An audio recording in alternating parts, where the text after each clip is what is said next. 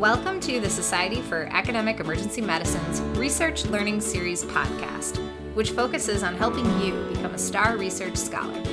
I'm Mary Haas, a medical education fellow at the University of Michigan and part of the Academic Life and Emergency Medicine team. Meet my husband and fellow ER doc, Nate Haas. And I'm Nate. I'm also an emergency physician at the University of Michigan. My research interests include the ED ICU interface and topics like DKA and cardiac arrest. I'm bringing the education background. And I'm bringing the research background. Hello, hello, and we're super excited to have with us on the podcast, on the Research Learning Series podcast of SAM, Dr. Jill Baren, who is a professor of emergency medicine, pediatrics, and medical ethics which I feel like is an academic hat trick, at the University of Pennsylvania, an NIH funded researcher, and the past chair for the department at the University of Pennsylvania. So we're incredibly lucky to have her to discuss the hot topic of how to conduct emergency research under the domain known as exemption from informed consent, or EFIC for short. So welcome to the podcast, Jill. Well, thanks, Michelle. Thanks for having me. Hey, well, let's just kick this off with a story. And, and really, who doesn't love stories, right? Share with us about your area of research. Absolutely. So, this all started when I was a fellow. Before this topic was even referred to as EFIC, some people call it EFIC, but we'll go ahead and use the word EFIC today.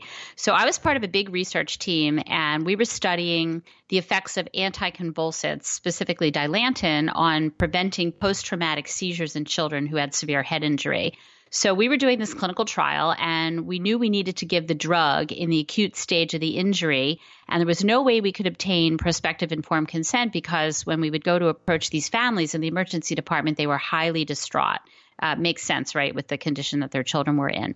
So this was back in the 90s, in the 1990s. And at the time, there were some federal regulations governing informed consent under emergency circumstances, but these were pretty poorly developed and poorly understood. But investigators like me were calling for guidance because we knew this research was important and we wanted to advance the field around therapies for life threatening conditions, such as the one we were studying, status epilepticus, and then other things you can think about in that category are cardiac arrest and shock, et cetera.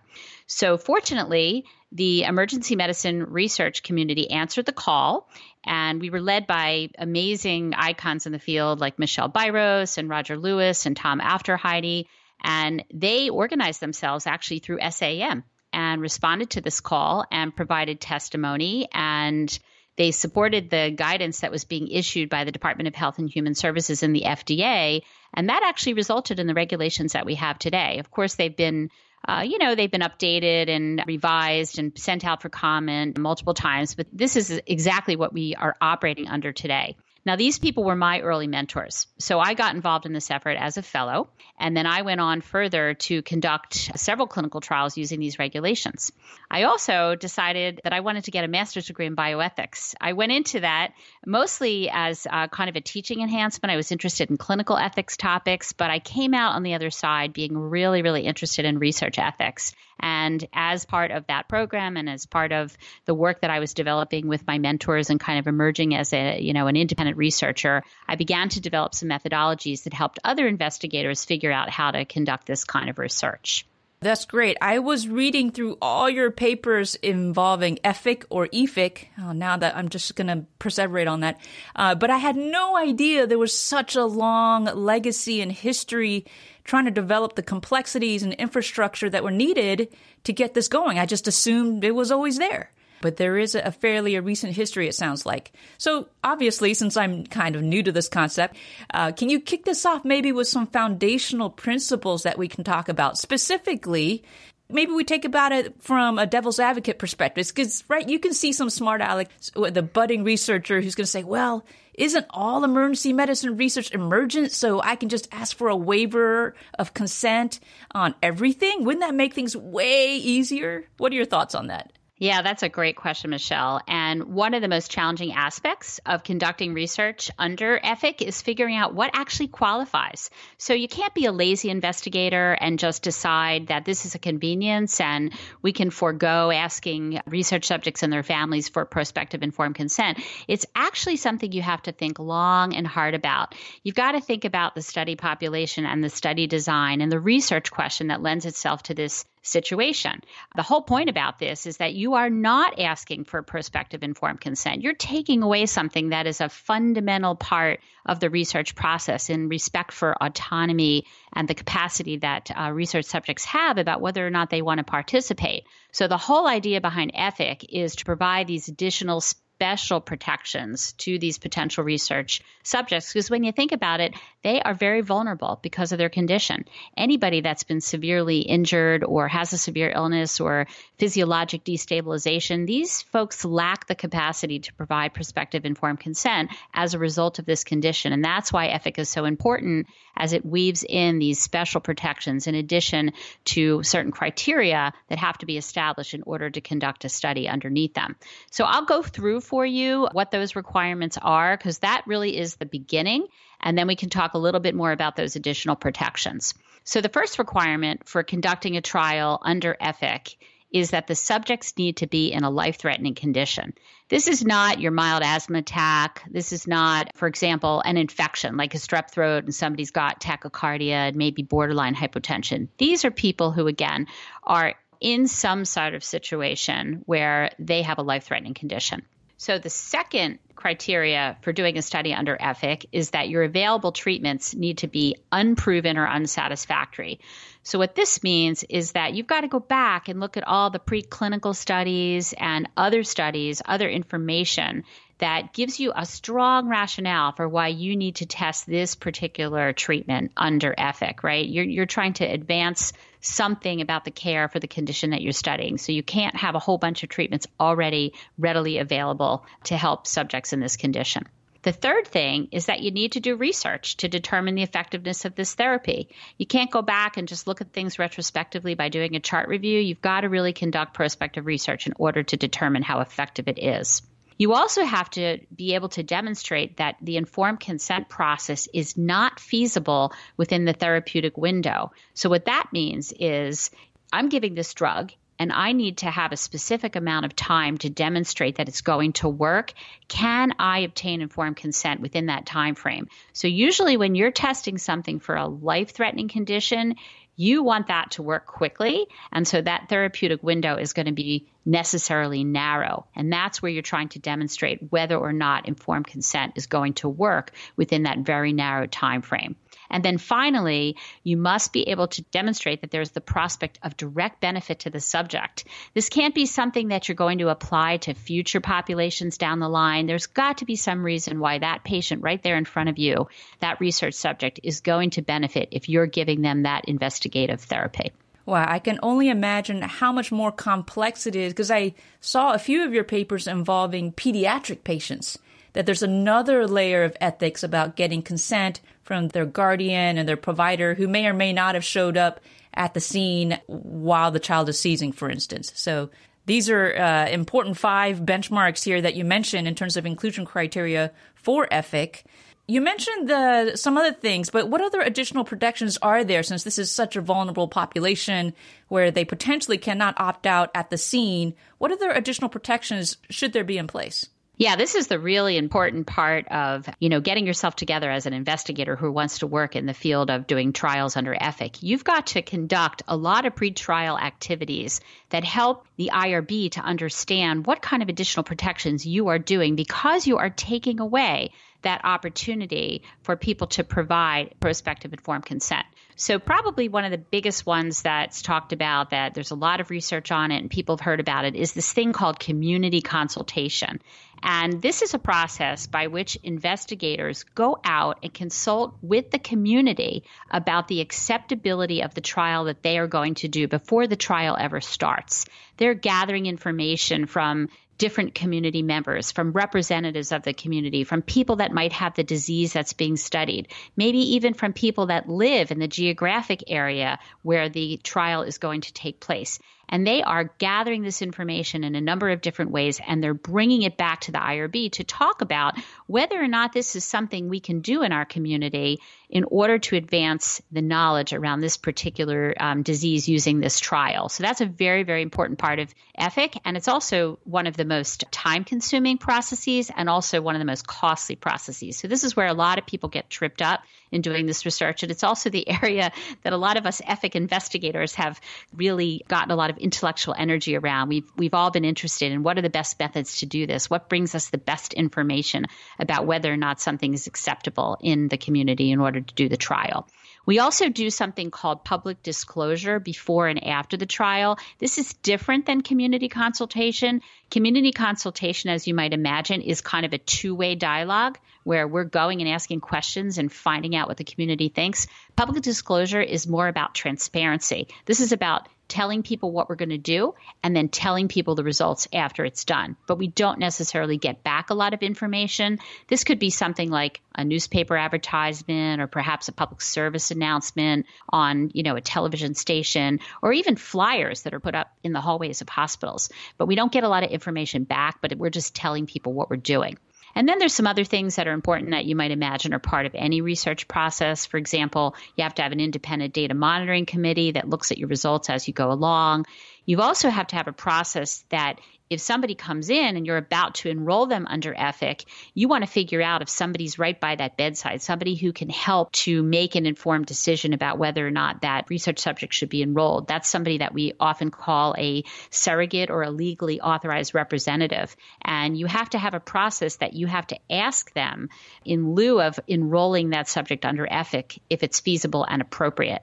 And then finally, there's got to be a process that you do in the pretrial time period to provide an opportunity to object prior to enrollment. So that could be something like, uh, you know, hanging up a sign in your emergency department when you're doing a trial like this and informing people that, hey, if you come back in tomorrow with a cardiac arrest and we're doing this study, we could enroll you under EFIC. And here's a way that you can tell us right here, right now, that you might not want to be enrolled under those circumstances. So that's another one of these additional protections. You know, as you're talking about these additional protections, I had no idea about thinking about the cost of all of this, not from a financial, just as financial standpoint, but even a human resources and effort standpoint.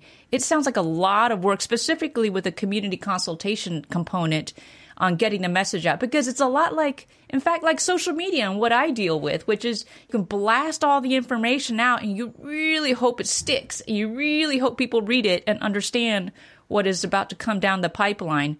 But share with me some some kind of negative aspects of this. Are people on board with this approach on getting the message out and making sure people are aware of this new study that's coming down? Well, not necessarily. We have sometimes a lot of detractors. In fact, one ethics study I did, we had a hotline available so that people who saw some of our public disclosure messages could have a way to contact us and give us some feedback. And you can't imagine some of the messages that we had left on this answering machine. Things like, you know, you're experimenting on our children and, uh, you know, all kinds of sort of accusatory statements about doing research in a very unregulated, very unethical way. And of course, we were not doing things that way. But people misread it, they don't have context for it. When you have an opportunity to really sit down with communities and talk to them about what you're doing, I have found in many circumstances, people rally to the cause. They're actually excited and they want to support your research. So let me give you a specific example of that. When we did our status epilepticus study through our the PECARN network, the Pediatric Emergency Care Applied Research Network, we were studying two different drugs in the setting of status epilepticus to see which one was the most efficacious and the most safe. And we worked with focus groups of parents of children that had long standing seizure disorders, some of whom were incredibly impacted by having hundreds of seizures a day. And when we got in a room with these folks and we explained what we were doing, they couldn't have been more coming from a position of advocacy. They were in huge support of this research being done because they recognized that we had not been able to move the field forward without doing research like that. So they were quite okay with the research being conducted under EFIC once they really understood how we had to study these drugs and became very, very supportive. Whereas if you just tell people, I'm going to give you something without asking your consent or permission, of course you might get a backlash and an unpleasant reaction to that. So, question How did you actually reach the parents or the providers or the guardians of these patients? Like, did you go to seizure clinic? Did you go to the neurology clinic? Do you go to community events where you're a piece of the agenda? Or is this like a standalone thing you just invite everyone to come? We did all of the above. all of the above. we went to libraries. We held meetings in different towns. We talked to uh, our neurology colleagues, and we were able to send research coordinators into clinic and have one-on-one interviews. We went into emergency department waiting rooms and talked to folks. Um, we did everything we could to reach the community in the best way possible, and that's really a big part of this process. Wow, it sounds like everything's short of a, a lemonade stand. Yeah. So now getting back to your study that you mentioned about the pediatric status epilepticus, I can imagine the complexities there. Share with us some stories about potential roadblocks that people might encounter if they were to do something similar. Sure. Well, you just heard about the time that you have to invest and spend doing that community consultation piece and that public disclosure piece before the trial. But we even have to take a step back even further and think about, you know, who's regulating the research at a particular institution and are they going to grant you approval even if you do all these activities? And one note of caution is that you have to be really, really patient if you're an EFIC researcher. The process can take oh, I would say at a minimum four to six months, but it can take as long as a year or even more. Wow. Uh, when we were setting out to actually develop this trial, this was what I'm talking about now is our randomized controlled trial of diazepam versus lorazepam for pediatric status epilepticus, the one I mentioned that we had done through PECARN.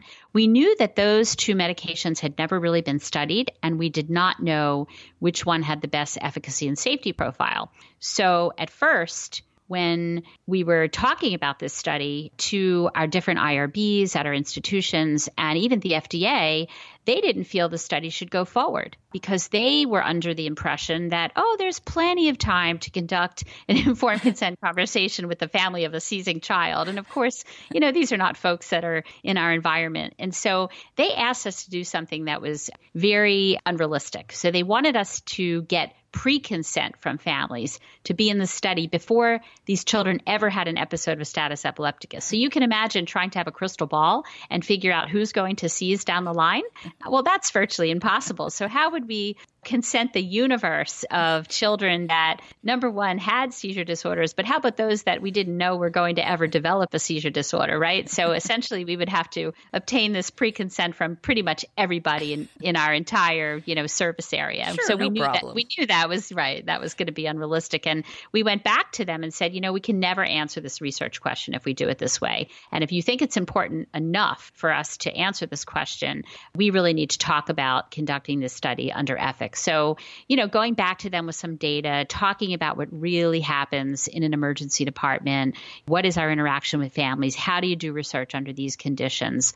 Eventually, they bought it and they understood that families would no way be able to participate in some kind of meaningful informed consent discussion due to the again the very narrow therapeutic window that the drug had to take effect as well as the emotional nature of the situation. So once they came to understand that, we pursued it. We were very strategic. We went through the different IRB review process at different sites and you know some IRBs still turned it down, some approved it, but in the end, as I mentioned before, the community consultation process really yielded information that was very very supportive about the study going forward. So we were able to complete it without incidents. And the point I want to make is that if we hadn't persevered after that initial reaction by the FDA and the IRBs, study would basically have never been done. And we would have never been able to have the FDA label the lorazepam drug for use in status epilepticus in children. And that was really the crowning glory of our efforts was that we were able to get this out there and have appropriate labeling data around safety for these drugs in children. That is so freaking amazing. You took on the FDA to get this done. I, I applaud you for this. The perseverance, you must, I would have been tearing my hair out probably by day two. That is amazing.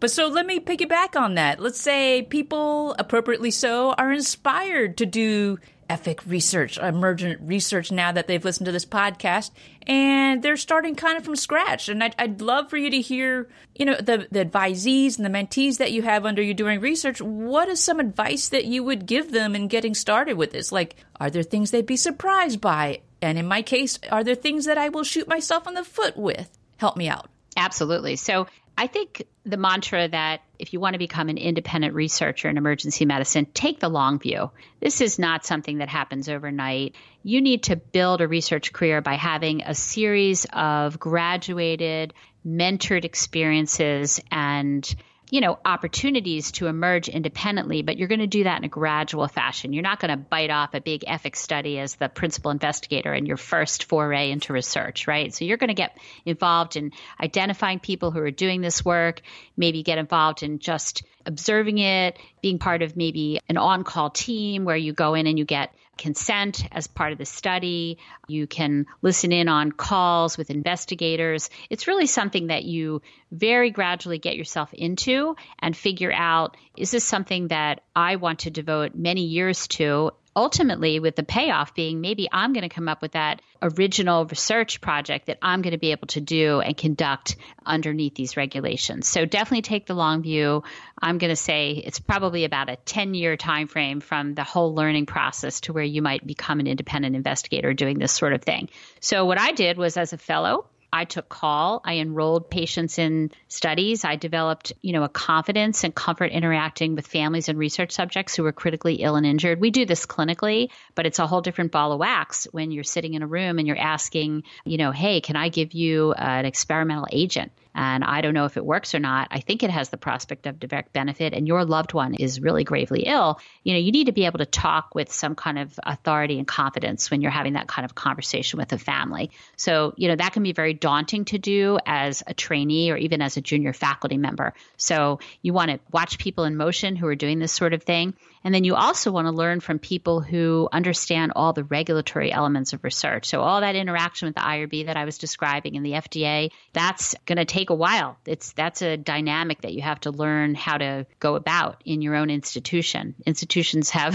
IRBs that have different flavors and different personalities, and some of them just need a lot of education, and some of them have never really done studies that have operated under these regulations. So, you take kind of the role of the teacher as the investigator and you're helping others in the institution understand what you're trying to do. What comes to mind experience I had was I did the very first EFIC trial um, at the University of Pennsylvania. And I got a little call one day from the chair of our IRB who said, the vice provost for research would like to see you in his office. And I went, oh my goodness, Uh-oh. you know, what could I have done wrong? We haven't even enrolled a patient yet.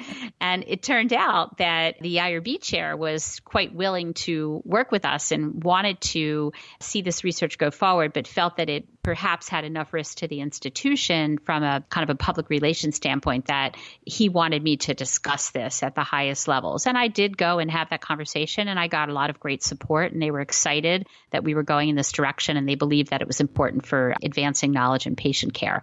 But you know it, that you might come up against something like that where you're bringing something very novel to your institution, and you really have to be able to defend it and talk about it at the highest levels. Definitely to roll with the punches. It sounds like. Well, thank you for paving the way for really a whole domain of research on emergency research uh, using the EFIC regulations. Let's uh, bring the long view back home and just leave our listeners now with three key learning points. And this is kind of what I took home from this, which is one, EFIC research is a team sport, not to go it alone, because these clinical trials that are performed under EFIC, they're super complex, they can get expensive, and they need buy-in from a lot of leadership up and down the chain. And to really get buy-in from and potentially collaborate with scientific and human subjects co-PIs.